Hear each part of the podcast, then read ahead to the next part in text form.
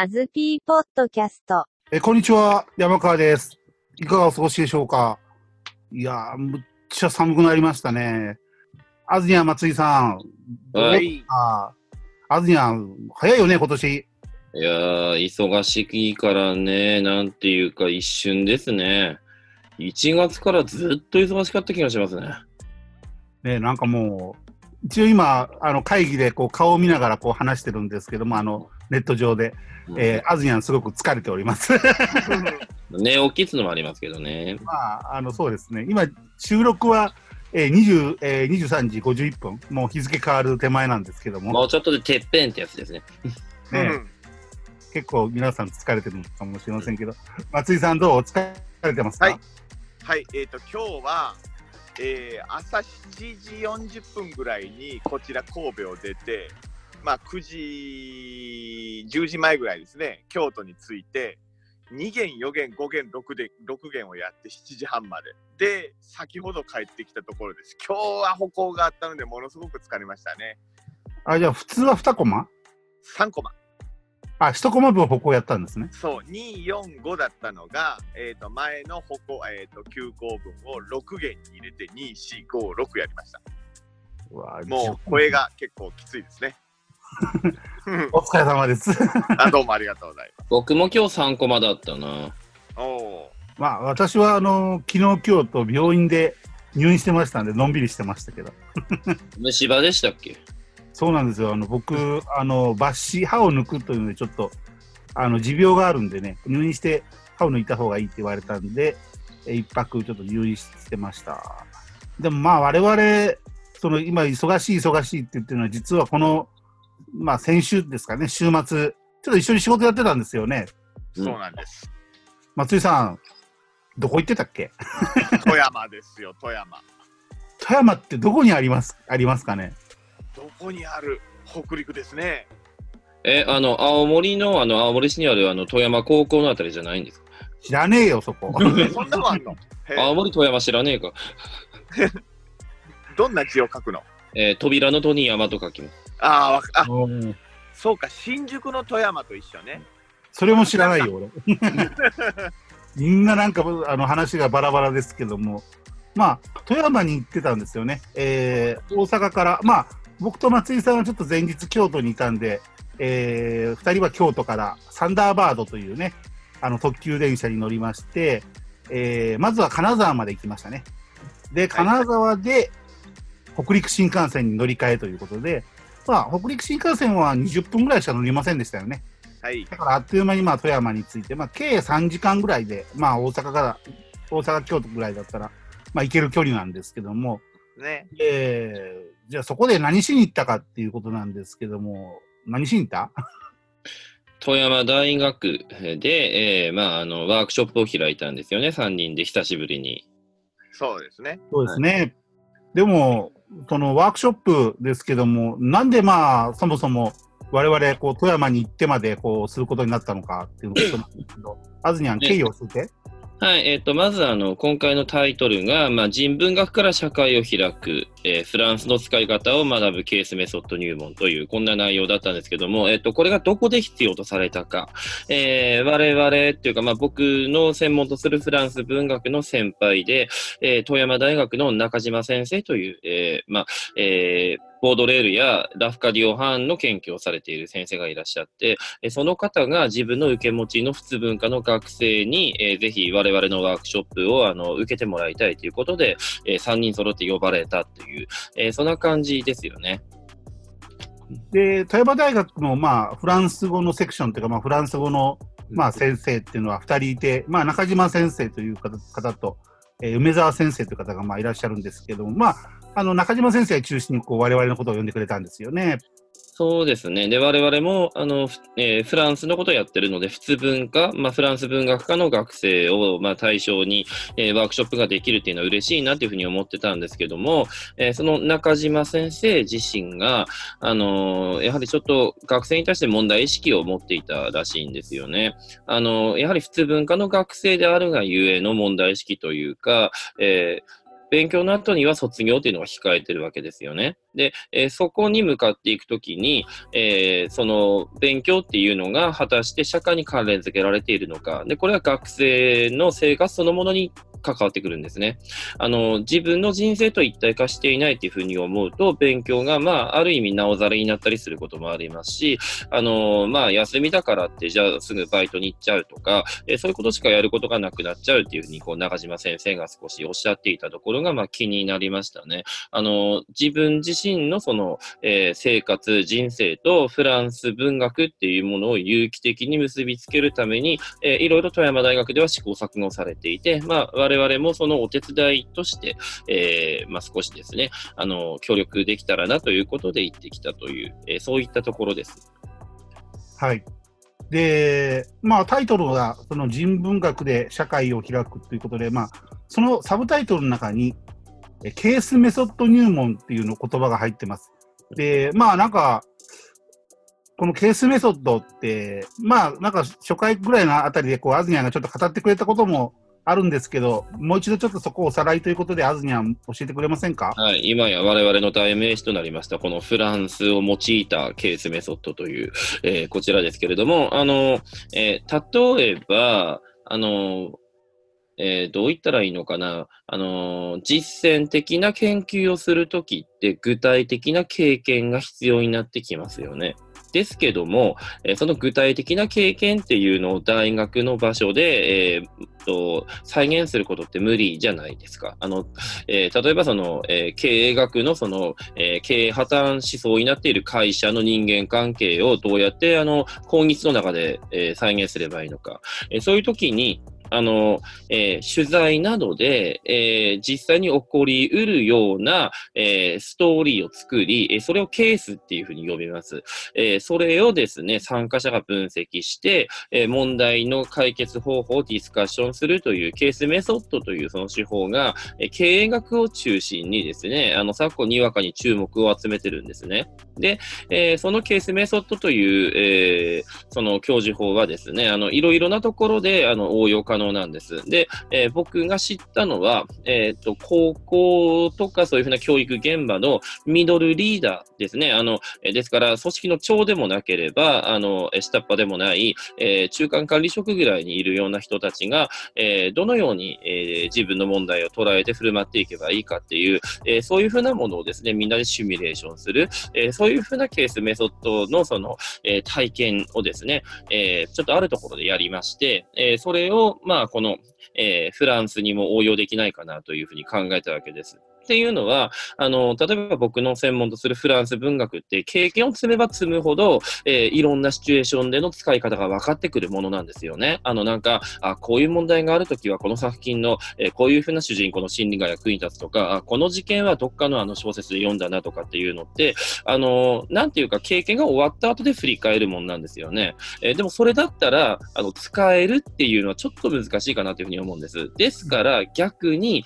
経験を最初にさせてしまい、その後で、えー作品を読んでもらうっていうような、そんな方法を考えすぎたんですね。そのためには、えー経験をフィクションとして、えー参加者に体験してもらう。えーそんなですね、あのいろいろなところから取材をして出来上がった、実際に日本でありそうな経験を書いた、えそのケースですね。あの、え A4 であれ6枚ぐらいの長さですかね。えそれを、あの、参加者に読んでもらって、えその解決方法を参加者でディスカッションしてもらうという、えそういったケースメソッドというものを、え今回我々3人でやってきたということです。では、ここにフランスがどう絡んでいくのかということですね。なるほど。まあ、あのー普段生活していたら、まあ、起こりうるようなことっていうのを、まあ、疑似体験してもらって、まあ、その疑似体験っていうのを、まあ、読み物として少し、まあ、若干長いですけども、そういったものをこう読んでもらって、で、そこからこう、始めていくっていうことですよね。そうですね。はい。えー今回は、えーまあ、えー学生さんはアルバイトとかよくしてるので、あの、イメージがつかみやすいように、えーっと、中華料理屋で、えー料理長にパワハラを振る舞われている、えー若手社員の問題をどう解決するかっていう、えーそんなケースを用意して、えーみんなで読んでいきました。ここにフランスをどう絡めていくかということなんですけれども、えー我々3人で、えーまあ、フランス、えー文化に対するレクチャーを行い、そのレクチャーをヒントにして、えーそのえーパワハラの問題を参加者に解決してもらおうじゃないかということを考えたわけですね。で、その読み物をこう、まあ、まず読んでもらって、はいで参加者の人に、まあ、内容をちょっと、あの、ちゃんと把握できてるかっていうことを共有、まあ、意見を共有して、まあ、まずまとめ上げたっていうのが、まず大きな、まず一つの仕事でしたよね。そうですね。はい。えーまあ、長いですから、その共通認識を作るのにかなり苦労を要します。えーグループでのディスカッションや、えーっと、えー我々コーディネーターが前に立って、あの、えー参加者のその、えー理解っていうのを一つにまとめ上げるっていう作業が必要ですし、えーそこに参加者の多様な読みが、えー読み方、解釈があの反映されると。えー非常に面白い瞬間ですね。で、まあ、ケースをこう読んでもらって、じゃあ今度はそのケース、まあ、つまりその問題ってことですね。それを解決するためにヒントとするようなレクチャーっていうのを我々3人がしていったんですよね。はい。で、それぞれアズニャンがフランス文学の切り口で、それからまあ松井さんがフランス、まあ社会と言った方がいいですかね。社会という。それから私がまあ言葉の問題っていう、まあ3つのこう分野に分けて、まあ、学生をそそれぞれこう班の中の学生をこうまたばらしてレクチャーをしていったわけですけども、アズニャンはどんなレクチャーしたの？えープルーストをあの、えー題材にしてですね、あの、身分が違う立場が上の人に対して、えー抱いている幻想というものは、それは偽物じゃないかっていうようなことを、えー説明しました。うん。で、松井さんはどんなことを話したの？はい、えっ、と、今のフランス共和国を成り立たせているフランス共和主義という考え方から、つまり市民中心の、えー国であるというところからですね、えーそこからフランスの、えー市民の連帯とか団結について話しました。で、私としては、まあ、言葉の問題として、例えば日本では外国語って言いながら、実際英語しかやってないよねとかね。それから、まあ、フランスっていう国内の中でも、実は地方言語っていうのがフランスにはあるんですけど、でもやっぱりフランス語しか公用語になってないよね。こういうのってどうなのとかっていう話を、まあ、言葉の面からしていきました。うんまあ、こういうようなレクチャーを、まあ、正直、最初ピンと来ないかもしれないけど、なんか、その中にこうヒントというか、キーワードというか、そういうのを学生が見出してくれて、そこからこう、解決策にこう、結べ、結んでいってもらったらいいなというのが、このレクチャーの趣旨ですよね。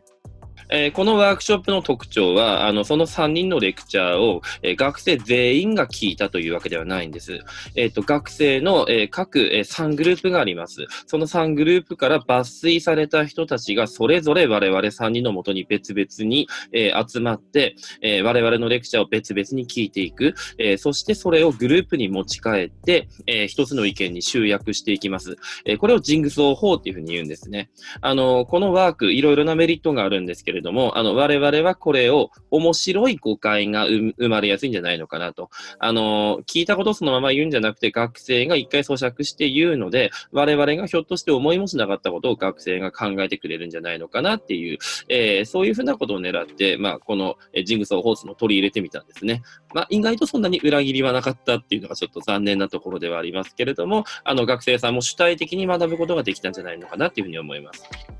はいジグソー法のジグソーというのはジグソーパズルのジグソー。えーそうですね、はい。バラバラにしたものを当てはめていくような感じです。はいはいはいはいはいはい。やっぱりそうですね。はい。で、まあ、我々、そのレクチャーが終わって、今度、えーグループで意見を、まあ、まとめ直すというかね、そういう作業をした後に、じゃあ、そのまとめ上げたものを形として何かこう作っていくっていうふうな作業がいるわけですけども、今回はどういうものを作ったんですかね？えっと、我々の、えーこの、えーワークショップでは、あの、一貫してポスター発表というものを、えーやってもらいます。えポスターって言っても、あの、街中に貼る、あの、かっこいいポスターとかじゃありません。ワークショップで使うポスターというのは、自分たちグループで、えーマジックペンや付箋を使いながら、思いついたことを書いていき、えーそれをグループでまとめて、えー説明できるような形にする。えそれを我々はポスターというふうに呼んでいます。えそれを各グループに作ってもらって、え自分がレクチャーを聞いて、自分たちがレクチャーを聞いて、パワハラ問題を解決するためには、どういう作戦を取ればいいのかを考えたっていうことを各グループに発表してもらったと。えそのポスターこそが成果物ですね。えーそれに、をもとに学生が、えーっと、自分たちのアイディアをあの発表してくれて、他の学生はそれに対してえー質問をするという、えーまあ、なかなか面白い時間が、あーなんか過ごすことができましたね。まあ、発表時間はあの各グループ2分しかなかったんですけどうん、それでもその2分間の間で学生自身のなんかいろいろ思うこととか、それから考えっていうのがすごくまとまってたような感じしましたよね。そうですね。やっぱり、えー鋭いところを見てるなっていうふうに思いますね。はい。あの、非常に、あの、面白かったと、えー思います。はい。松井さん、どういうふうに感じましたか？はい、えっと、あの、それぞれのグループで、あの、どこまで、えっと、解決を求めるかというところで、その弁護士入れたり、そのね、社会に訴えたりっていうところまであれば、内々でしっかり、ま、コミュニケーション取ってまとめるところを主眼とするチームもあったりして、あの大体似たような結果にはなるんですけども、その中でも多様性があったっていうところが、えー、と面白いところですね。これはあの一気にやるあのレクチャーとか、一気にやる、えー、となんだっけワークショップとかでは得られない、えー結果だと思いました。はい。まあ、こういう形であのワークショップっていうのをまあやっていったんですけども、あずにゃん、まはあ、総評っていうのをまずちょっと言ってみてください。い。はい。えーっと、まあ、さっき松井さんが言ったこととも重なるんですけれどもね、その学生の発表のバリエーションなんですけどもね、あの、この学生の、その、なんでそんなに、えー種類が出てきたのかっていうところ、えっと、ここが、あの、先ほどちらっというふ言いましたけれども、あの、えー学生自身が我々が説明しすぎないレクチャーを、あの、咀嚼した結果だというふうに思うんです。